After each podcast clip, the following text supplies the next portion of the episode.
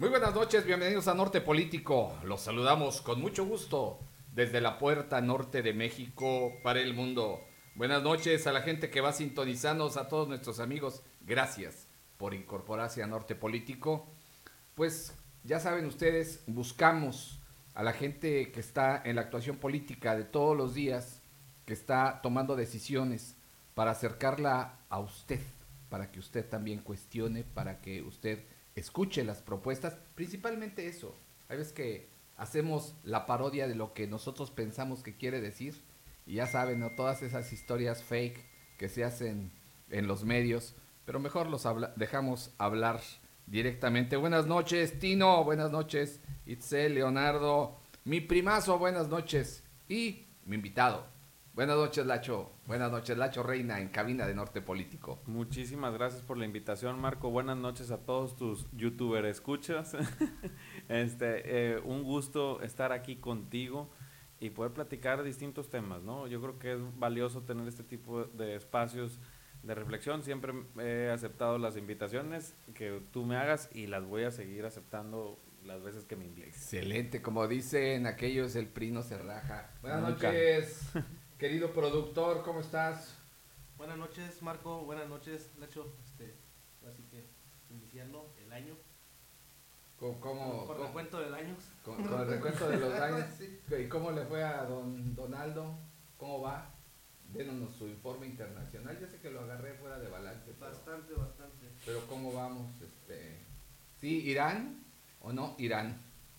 Yo, los últimos eventos que, que en cuanto a eso, eh, ya no hubo pronunciaciones agresivas de parte de, Trump. Yo creo que era el, pasado, el último, el último programa que estábamos hablando de ese. Y, Estamos metidos debajo de las mesas esperando los misiles. Sí, no, ya no, como que ya le dijeron que le bajara porque de hecho muchos senadores que estaban en su propio partido que se habían posicionado a favor de él, este, ahora sí que a forma de, pues, de rumor, sí se, se mencionaba que, que, hablaron con él y le decían que pues el voto ah, en contra, ¿verdad? que lo destituyeran del juicio que progreso del, impeachment, este, pues podía variar si seguía tomando ese tipo de decisiones. Básicamente le dijeron, ¿sabes qué?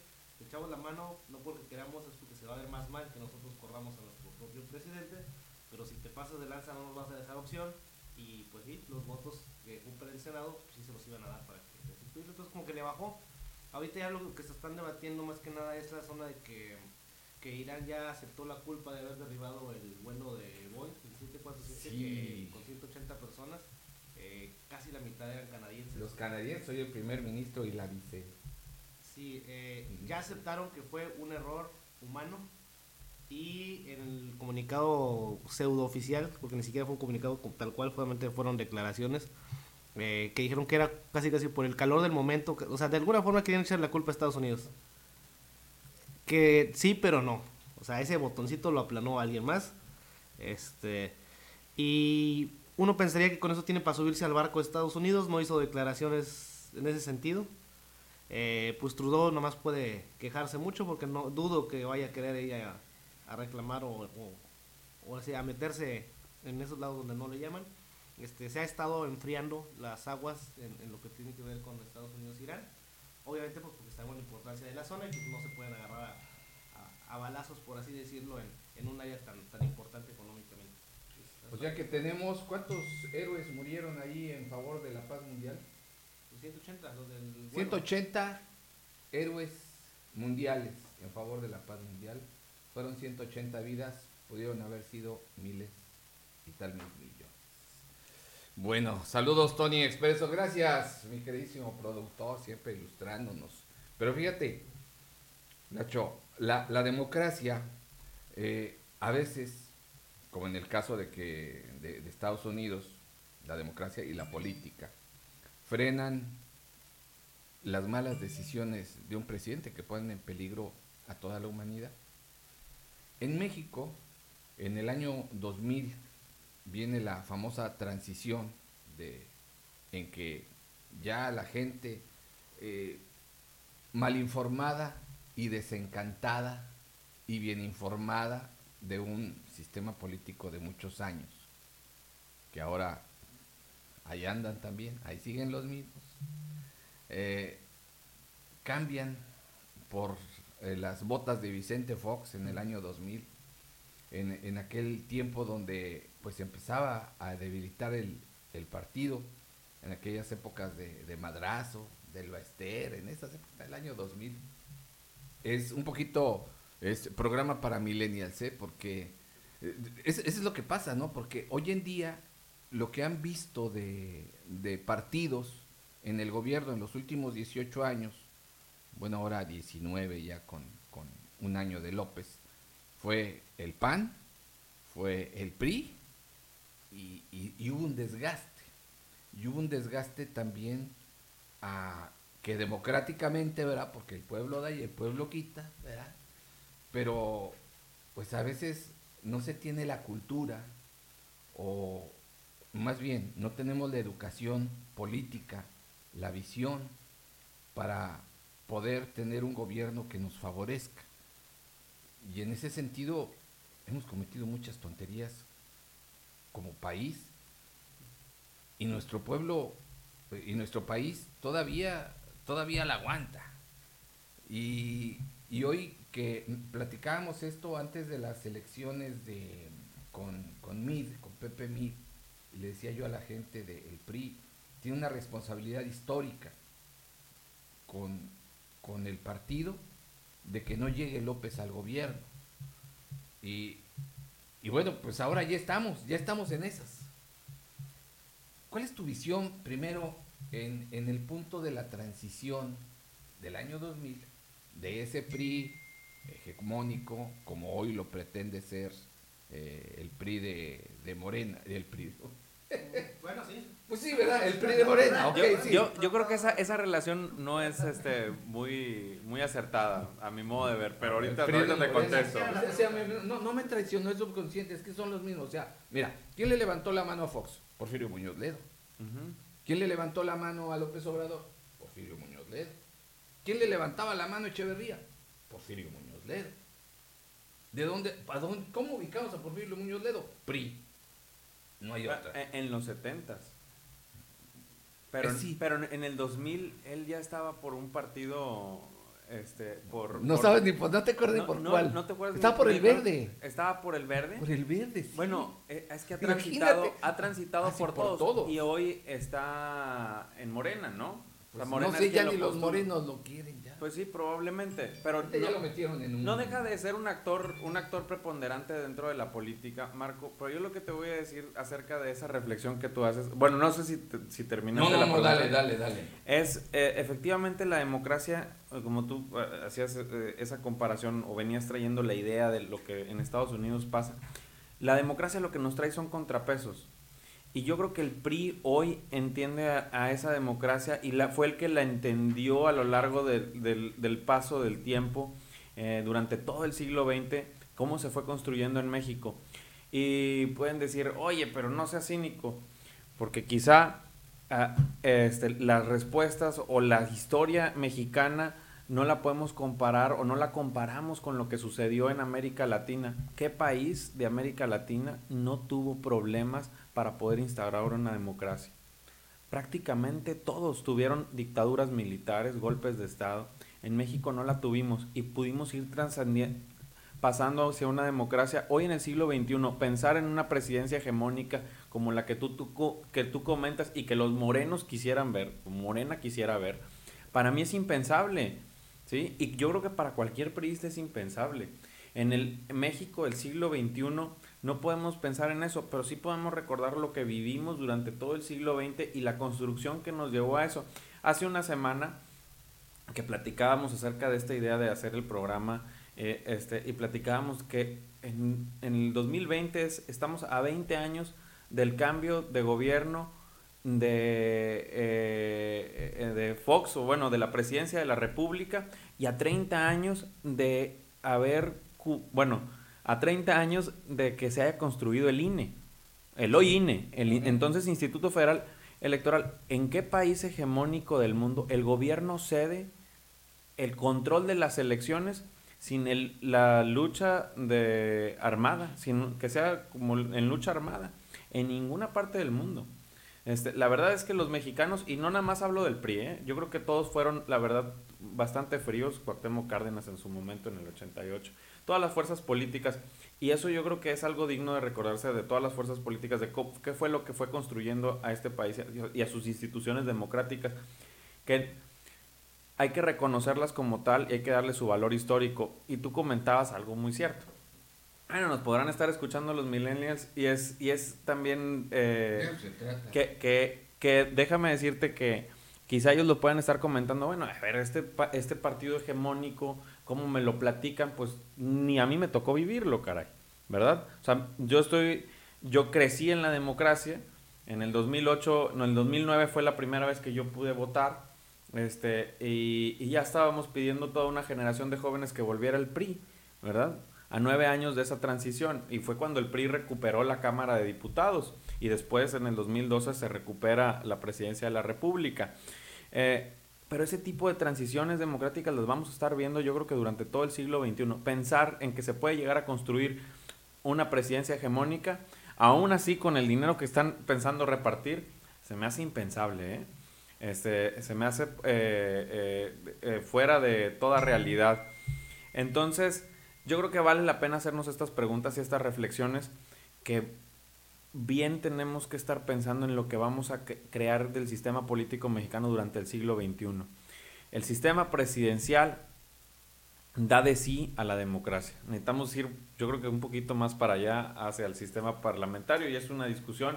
Yo creo que ya el PRI estaba poniendo ahí tema con eh, las cuestiones de la segunda vuelta, entre otras cosas. Son las discusiones que tenemos que tener cómo darle más legitimidad a los gobernantes. Eh, hoy tenemos un presidente con 30 millones de votos, pero que no ha cambiado nada radicalmente. Eh, ¿Qué política, qué, qué cuestión fiscal ha cambiado en el país? Prácticamente dejó los mismos impuestos, se han modificado nimiedades. Que eso es realmente lo que cuando llegan en otros países... en favor del pueblo, porque en perjuicio ha modificado Este el seguro popular. Pero, ah, bueno, sí, exactamente, ¿verdad? Y esas son formas de los cómo, todo con base en prejuicios, nada con base en ninguna evidencia. Pero eh, lo que sí llama la atención es que a pesar de tener esa legitimidad, no ha cambiado el régimen que pensábamos que pudo haber cambiado eh, en el sistema político. Prácticamente se ha mantenido igual. Lo único que ha hecho, y lo, y lo digo con mucho respeto, este, pues es salir todos los días a, hablar, ¿verdad? Pero realmente algo que nos haya cambiado la realidad a un año, yo, yo la verdad, yo, me lo preguntaría, pues lo único ha sido para atrás, ¿no? Y el Seguro Popular es un ejemplo. Pero incluso, incluso sí hubo una declaración de, creo que fue Sánchez Cordero la que dijo, no me acuerdo, no me quiero equivocar, pero sí hubo un funcionario de ese nivel que reconocieron que económicamente no la hicieron. Dice, este año aceptamos, luego como la, la, la inflación, aceptamos que eh, el crecimiento no había sido como esperábamos y no fue satisfactorio. Así que, sí, güey, que estamos el otro, el presidente te pidió un año más de confianza, es lo que estaba diciendo.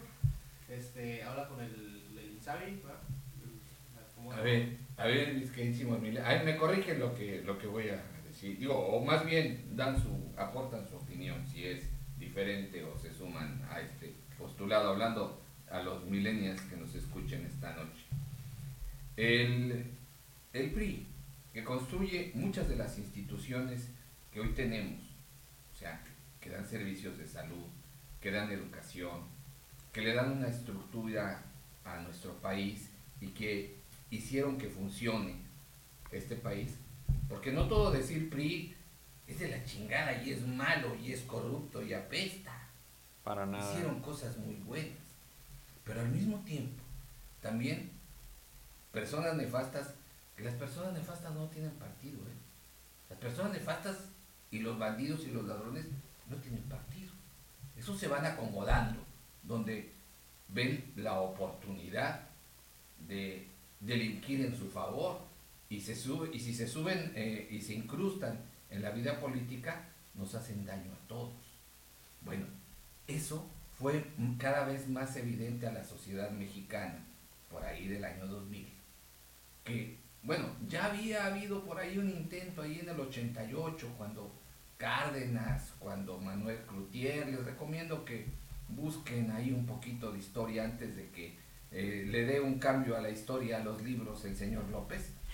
Sí, este, buscar un poquito de historia y, ver esos cambios que empezó a hacer, esos pininos de, cambios democráticos que, que hizo este, México, que quiso hacer y que se consolidan un poquito más en el 2000 con Vicente Fox, un personaje eh, singular que atraía, que supo cómo vender y venderse al pueblo de México y, empezó a gobernar de una manera pues muy, muy singular, ¿verdad? Este, ante un crucifijo de su hija Ana Cristina. No nos puede extrañar nada ahora que López lo hizo ante un nahual, no, ante un, ¿cómo se llama? Un, bueno, un rito este, prehispánico, ¿verdad?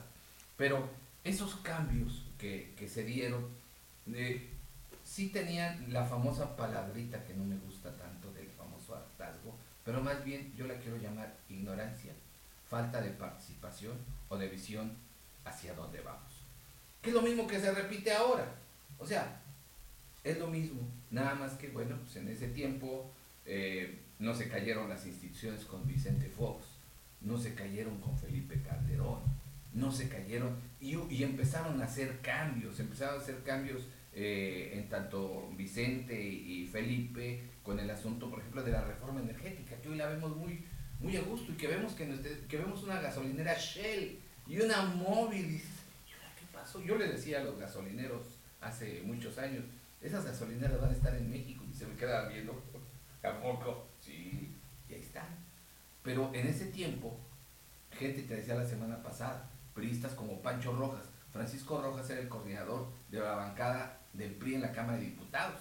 Y decía en ese tiempo, le decía Vicente Fox, no, es que no urgen las reformas energéticas.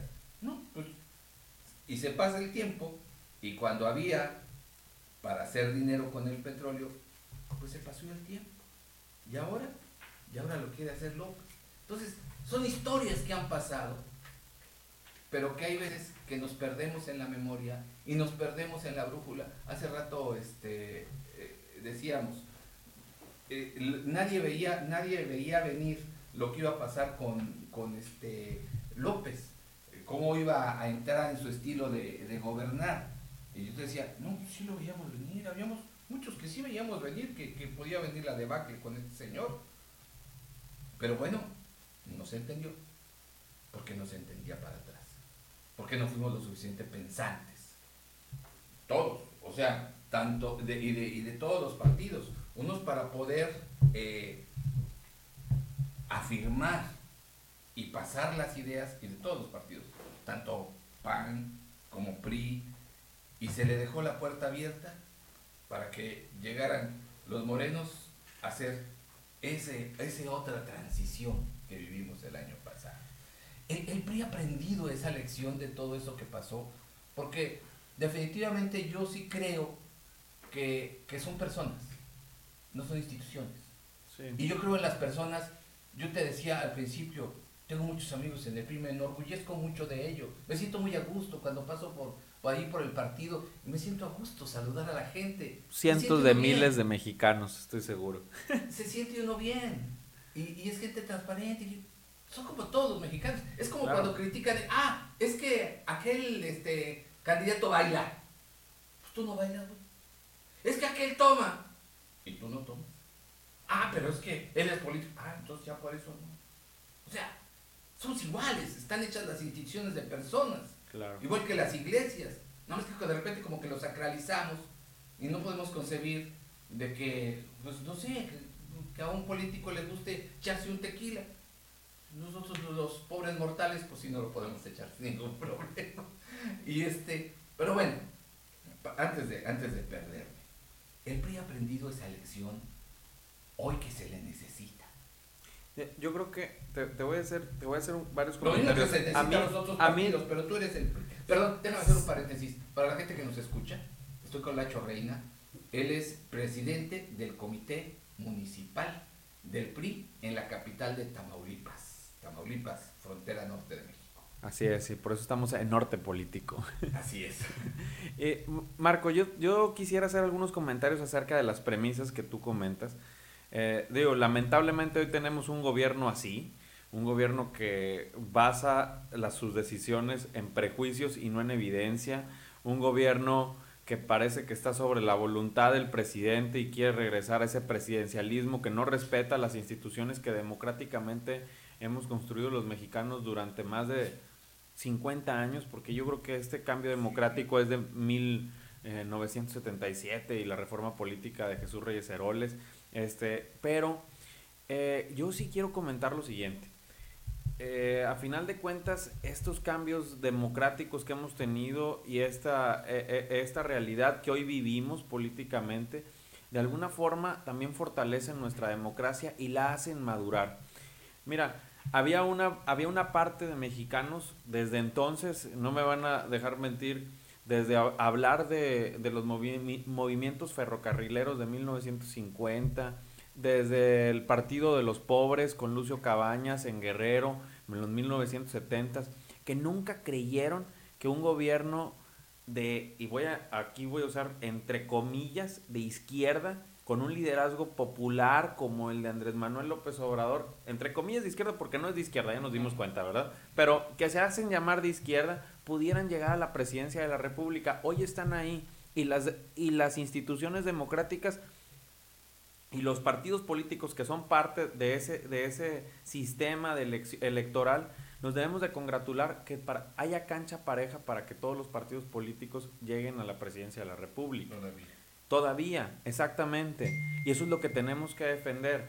Pero que los mexicanos se hayan equivocado, pues no. Yo creo que no se equivocaron, tomaron una decisión, habrá que reflexionar acerca de esa y sobre esa reflexión los partidos políticos tenemos que emprender modificaciones y tenemos que emprender eh, nuevas estrategias y entender que la realidad política en la que vivimos en México, en Tamaulipas y aquí en Victoria es completamente distinta, que ya cambió y que en algún momento los partidos, los, ciudadanos dejaron de creer en los partidos porque no dieron los resultados que prometieron. Y entonces que llegara un cuate que tenía 18 años haciendo campaña política diciendo, hey, ¿cómo ven? Les dije y les volví a decir, por más que nos hubiera advertido, yo recuerdo la campaña del 2012 el cierre de Andrés Manuel López Obrador este, en el Zócalo. Recuerdo haber visto eh, que el Señor decía, yo voy a gobernar con ustedes aquí en el Zócalo, no le voy a hacer caso a las personas de San Lázaro, o sea, a la Cámara de Diputados. O sea, que el cuate ahorita les diga que él va a hacer lo que él dice, pues es algo que siempre nos dijo, ¿verdad? O sea, y que no va a, y que no va a tomar en cuenta, claro, y, y que, pero que tú digas, oye, este eh, estuvo bien mal que, pasara eso y que los mexicanos no nos diéramos cuenta que, pues lamentablemente los mexicanos, mexicanos creyeron en su momento que no, hubiera, que no había peor cosa que votar por una opción distinta. Y está bien, los mexicanos creo que de ahí estamos aprendiendo. Y otro caso similar, con mucho respeto a los amigos de Nuevo León, pues ese es su gobernador, ¿sí? Este, entonces ahí vemos cómo los partidos de alguna forma tradicionales, quizá como el PRI, el PAN, lo que en algún momento fue la izquierda en el PRD y que ahora se ha transformado en varios este, partidos o que ahí siguen unos Morena otros y otros están perdidos este, por completo. Se desdibuja por completo la izquierda en México con esto. Eh, eh, creo que a todos nos da una señal de que tenía que cambiar el sistema de partidos. Y creo que en eso el PRI está aprendiendo. Creo que en eso lo que, vivo, lo que vivió el PRI nacional, por ejemplo, de que Alejandro Moreno llegara a través de una consulta nacional, en, donde los militantes salieron a votar, son cosas que parece que vienen cambiando. No sé si ahorita ven el spot de Alejandro Moreno Cárdenas Alito este, en la tele o en la radio, y dice, vamos a revolucionar la, democracia interna, vamos a, buscar cambiar eh, esta cuestión. Y creo que hacia adentro de los partidos políticos tendríamos que estar buscando esto. No podemos estar exigiendo solamente democracia hacia afuera y democracia hacia adentro, no. Eh, y tenemos que ser también más transparentes, todos los partidos políticos. El PRI en eso tiene que estar cambiando y en hacer política seria. Aquí en Victoria lo que nos hemos dedicado nosotros en el ayuntamiento, eh, no es cuestión del, del programa, pero que sí tengo que comentar, es, a ver, vamos a ser serios en todas las propuestas que hagamos y no vamos a adjetivizar nunca al presidente municipal. Nosotros somos, nos encargamos de ser nos jactamos de ser políticos profesionales y de buscar estar siempre trabajando eh, con política seria, ¿sí? Y yo creo que eso es lo que la gente a final de cuentas va a premiar, ¿sí? Entonces, creo que son parte de los, de los temas que en el siglo XXI no podemos dejar fuera. No podemos seguir con esta política de... Eh, lo que pasa es que el Señor dijo que Él iba a poder solucionar el problema que fuera. Que con la corrupción se combate todo y vamos a solucionar esto. O nada más llegando yo voy a corregir el problema del agua porque los que están son cosas que no van a estar. Y lo digo para todos los políticos, ¿eh? Creo que Creo que en el siglo XXI ya no se va a permitir eso y creo que el PRI ha entendido muy bien esa situación. Es que sí, es que mira, y hoy tenemos con la verdad de la gente, y hoy tenemos políticos serios, ¿sí? Este, y yo creo que hacia allá vamos nosotros eh, como partido, creo que eso es lo que se tiene que estar construyendo. Creo que es lo que Edgar Melem aquí en Tamaulipas además nos ha pedido a todos. Este, y esa es la situación en la que tenemos que estar trabajando. Ese es hacia allá donde tienen que estar yendo los partidos políticos y hay que entender eso hacia atrás y no echar la culpa de que cómo nos equivocamos. Pues bueno, hay que aprender de esto, ¿verdad? Yo estoy seguro que muy difícilmente cuando veamos la catástrofe económica que nos está llevando este señor, porque hay que platicarlo tal cual, este año no tuvimos crecimiento, es, la, es el peor año en formación, en, en, en creación de empleos durante toda la década 2000, del 2010 a la fecha, es el peor año. Este, esperemos que no sea así el 2020, pero si es así, creo que a los mexicanos les va a quedar muy claro que en el 2021 votar por Morena sería lo peor que le pudiera estar pasando al país. ¿eh? No creo que, pase eso. Pero mira, ahorita eh, que hablabas de cuando el político en campaña ofrece, ofrece cosas que realmente pues no se pueden dar, como, como el agua, por ejemplo, por poner un ejemplo. Yo les decía, aquí no sé si, no creo que no estuviste en estaban aquí candidatos de, de varios partidos y les decía, e, e, ese tema no lo toquen porque, porque no lo van a poder solucionar. Entonces, no, y había ah, unos de ellos que sí decían que lo podían solucionar, ¿eh? Sí, aquí, y de todos, ¿eh? Digo, el ganador del distrito 15 dice que lo, o sea, se podía solucionar. Bueno, ni hablar. todos, ¿eh? Digo, yo, digo, yo les puedo decir por nombre porque estaban sentados aquí. Pilar, digo, entonces aquí estuvieron todos. Eh, el mismo Alejandro. Eh, y, o sea, de todos los colores, de todos los colores, no, pero a lo que voy es a eso. Eh, podremos como ciudadanos que el político en campaña nos diga la verdad, aguantemos, tendremos la madurez como ciudadanos para aceptar la verdad en campaña de lo que sí se puede hacer. Mira, votar por esa opción y sumarnos a esa opción a la que ya elegimos para sacar adelante nuestras ciudades podremos tener esa madurez? Para, que nos hablen con la verdad bueno, o nos digan lo que queremos oír. A ver, es que te voy a decir algo, Marco. Yo creo que en, esta transición democrática en la que vive eh, México, durante los últimos 20 años, porque yo creo que a todos, nos, o sea, todos los mexicanos se han enseñado a votar. A todo el mundo le ha tocado que haya votado por dos o tres presidentes de la República o dos o tres gobernadores, saben que no pueden venirte a prometer lo que sea. Y eso nos obliga a hacer más serio esto. Y yo, en serio, yo les platico esto a mis amigos. Oigan, váyanse a cualquier calle de Victoria, a, a toquen en la puerta a cualquier vecino, intenten venderle una idea política. No es tan fácil, ¿sí? La, hacer política, este, creo que cada vez va a ocupar que haya más claros los qué es y más claros los cómo de cómo se van a realizar las cosas. No nada más es, no, es que yo lo voy a solucionar porque yo llegando. ¿Cómo vamos a solucionar las cosas? Y, es, y es una cuestión que creo yo, por eso mismo lo comento, que es de un tema de aprendizaje en el que todos los ciudadanos estamos creciendo en ese sentido.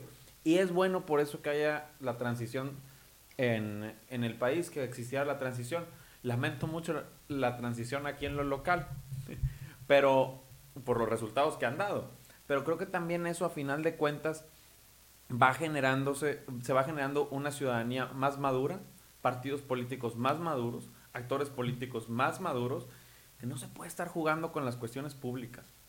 Podemos incluir, podrán incluir los partidos políticos a los comités vecinales, que solamente usaron como votos y como listas para votos, y, y te lo digo PRI, PAN y anexas.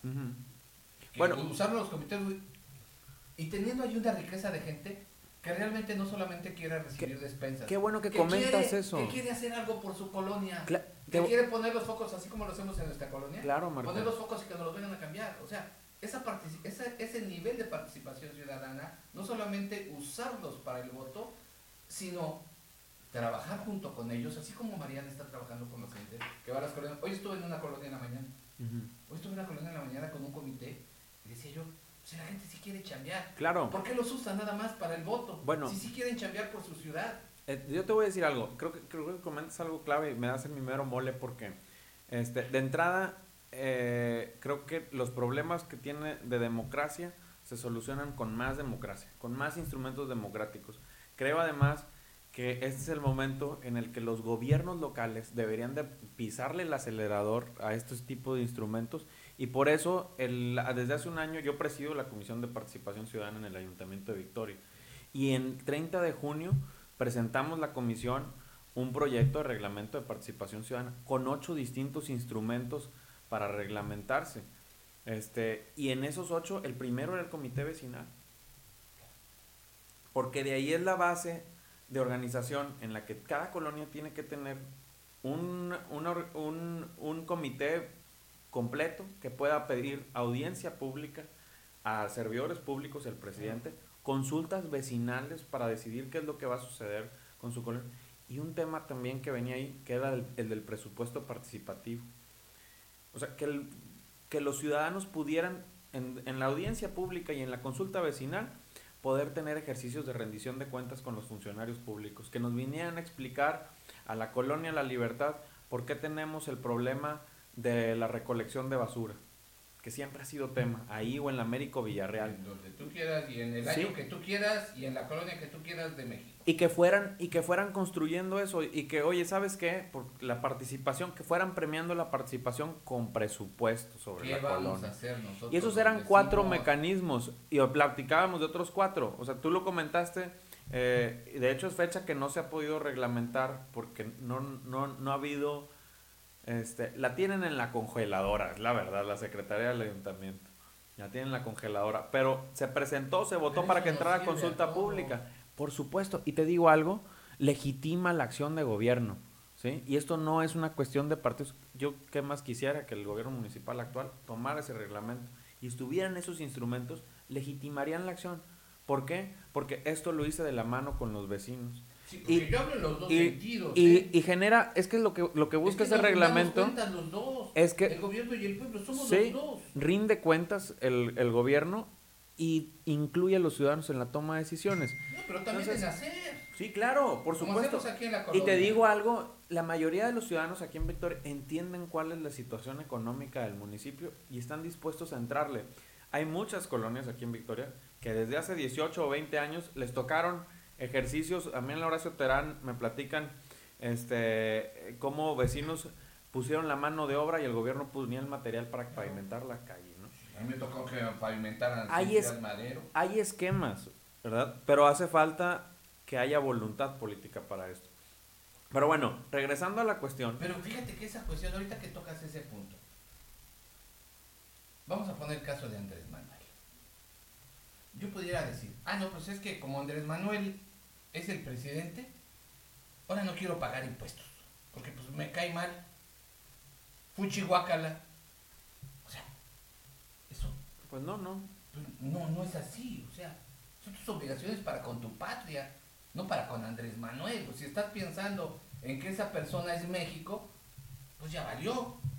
Sí, yo creo que yo creo que todos Digo, tenemos porque tenemos que tener esa responsabilidad como ciudadanos, independientemente de quién, nos está gobernando. y creo que también además hay, hay instituciones que te pueden hacer que te pueden hacer este ir solicitando, o sea, o ir ir buscando cómo eh, reclamar esos servicios que nos están dando, ¿no? O sea, yo creo que eso sí, este, nosotros tenemos como ciudadanos, tenemos que ir, sí, o sea, saber ir reconociendo esos distintos mecanismos. Ahorita platicábamos de uno, ¿no? Antes de entrar al aire, cómo los ciudadanos pueden estar exigiendo hoy en día mayor transparencia en las decisiones públicas, como es la renuncia de Medina Mora como ministro. O sea, creo que este, a los ciudadanos nos hace falta a todos mayores mecanismos o instrumentos de participación ciudadana, de rendición de cuentas, para poder exigir estas cuestiones que tú comentas. Y que si se tenemos que, es una obligación pagar los impuestos, porque si no, además el SAT te congela la cuenta. O sea, no hay, no hay para dónde hacerte. O sea, son cosas, hay dos cosas seguras en la vida, una es la muerte y la otra es pagar impuestos, ¿no? o sea, definitivamente, los federales, Este, que deberían de ser todos así parejos. Pero lo que sí definitivamente es que necesitamos seguir dándole más mecanismos a los ciudadanos para que puedan exigir sus derechos. Y eso es lo que yo creo que el PRI también ha entendido y aquí en Victoria lo, lo estamos haciendo a través de ese reglamento. Es una propuesta de reglamento de participación ciudadana que creo que es importantísima para poder ir tocando estos temas. Pero viéndola desde los dos puntos de vista, porque no importa quién sea el gobernador que no, esté... No importa, es un reglamento que se quedaría para siempre. ¿eh? Pero que, que nos comprometa. Sí, exactamente. Que nos comprometa a ambos, que nos comprometa a los ciudadanos y convierta a los dos. Porque esa a los dos a trabajar. Porque esa democracia no se acabó en el, 2000, en el 2018 cuando se votó al presidente municipal, para nada. Yo creo que el compromiso en lo local debe ser muchísimo más fuerte, en todos los, en todos los órdenes de gobierno, ¿eh? en todos los órdenes de gobierno. en, los municipios empieza precisamente... Pero es el más cercano. Chica, ándale, es nuestro más cercano. Es donde te conocen, ah, mira, mi regidor es Lacho, mi, mi regidora, o sea, te conocen, estás allí. Y, y, esa cercanía, yo lo que pongo en la mesa es eso, a, la a que no nos hagamos tarugos los ciudadanos. Sí. Digo, y en eso Denis nos pone la muestra. Claro. Nos habla de participación ciudadana y le mando un saludo porque nos está escuchando. La participación ciudadana es importantísima. Que nosotros también tomemos si tienes que pagar el predial, órale, págale. Ah, no, en este, en este no, hasta que llegue el presidente que me caiga bien. O sea, no, yo creo que hay que pagar y, exigir doblemente además. Y ponerte la playera bien y decir, oye, ¿cuáles son los mecanismos precisos para exigir? Y no estoy de acuerdo con esta situación. Creo que eso nos da cara también para eso. directo, porque si te vas con, el periodista al que le dan y al que no le dan, ya valiste. No, no, no. Mejor te acercas. Para eso son estos, para eso es político. sí, claro, y te, y te manifiestas, mira. Yo reconozco a muchos ciudadanos que a lo largo del año pasado han estado yendo a las sesiones públicas del ayuntamiento. Todas las sesiones son públicas. Y también debo de reconocer que hoy el presidente municipal tiene la apertura para decir, si vienes, Marco, tú a quejarte que no estás de acuerdo con algo, den el micrófono que se exprese, ¿verdad?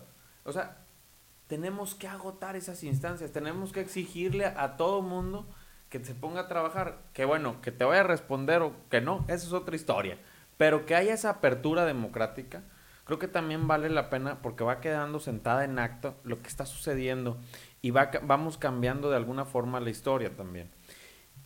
Esos pequeños instrumentos y esos pequeños mecanismos tenemos que hacer que crezcan más y que vayan haciendo que los espacios de discrecionalidad de los funcionarios públicos sean cada vez menores. ¿Para que ¿Para qué? Para que le puedan responder mejor a la gente, que solamente sea ese el objetivo de estar en la silla, ¿no? Claro. No debe ser otro. Este, bueno, antes de concluir, ya acá nuestro nos está correteando, la plática está muy buena, yo creo que vamos a tener que hacer otro programa. Quiero mandarle un saludo muy afectuoso a nuestra amiga la diputada Mariana Rodríguez, que nos está saludando desde Canberra, en el foro Asia Pacífico. Es una persona que está trabajando, no la pierdan de vista. ¿eh? Es una persona que es una diputada federal de aquí, de la capital de Tamaulipas, que está trabajando, que le está echando todas las ganas es una persona que tiene la sencillez, tiene la, la pasión de, trabajar por su país, no solamente por su ciudad, y que, y que se acerca con la gente y que luego se le encuentra en los colores los fines de semana. Y te felicito porque está en tu partido, Nacho. Yo te voy a decir algo. Yo creo que, eh, honestamente, diputada federal que está trabajando completamente 24-7 y ella, si no está escuchando, le mando un saludo. yo sé que, que, yo sé que está trabajando, que va a tener días muy intensos en enero y yo creo que todo el año trae la pila bien puesta y cuando así como dices tú, no hay día que no esté presidente, voy para allá, me acompañas y híjole, bueno, pues está pesado seguirle el paso, pero lo hacemos con mucho gusto. Y dejando el tema del territorio, lo que ella ha dicho en la tribuna máxima de este país, que es en la Cámara de Diputados, y las cosas que ha señalado, hay que ponerle atención. Realmente es una líder de opinión que hay que seguir. es una diputada federal fajada, echada para adelante, como nos gusta a los tamaulipecos. De esos políticos son los que tenemos. Bueno, este, vamos a tener segundas y terceras y más partes de, de nuestra plática. Las veces que quieras, Marco. Es apasionante. Pero, pero sí definitivamente creo que los partidos políticos, en particular el PRI, hemos estado aprendiendo de todos estos procesos democráticos a lo largo de los años, de, tanto del siglo XX y en esta nueva transición democrática.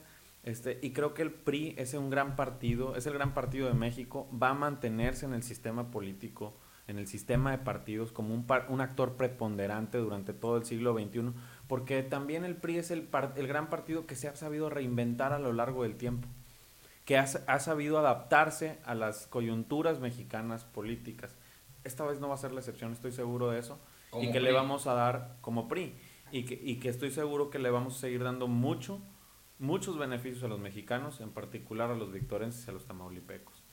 Muy bien, pues Lacho, te agradezco muchísimo que, que estés aquí, que saques la, la, bandera del PRI, que muchos la esconden y se van por allá de prietos. Este, a, a, los que siguen dentro este, valiosamente con su, con su partido, muchas felicidades. Yo no soy periodista, pero los admiro y los respeto mucho. Y nosotros a ti, Marco. Muchas gracias. y al productor también. decimos, yo luego les digo aquí, a ver si no me, no me la, este, no me la rectificas, mi partido se llama México. Creo que el de todos, al final de, de cuentas es el de todos. Y ocupamos muy bien estos instrumentos o, o vehículos de acceso al poder buscando lo mejor para México. Definitivamente creo que ese es el ejercicio de todos. Que hay distintas ideas y hay algunos partidos más ordenados que otros, a mí me queda claro. Y ese es el PRI.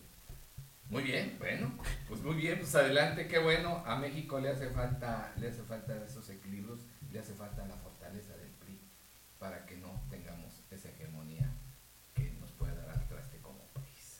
Nuestros amigos que nos escuchan hoy en Norte Político, muchas gracias a todos, muchas gracias, este, Itzel, Edgar, Tony, todos, Susa, todos, muchas gracias. Esto es Norte Político y transmitimos con mucho gusto desde la puerta norte de México para el mundo. Buenas noches.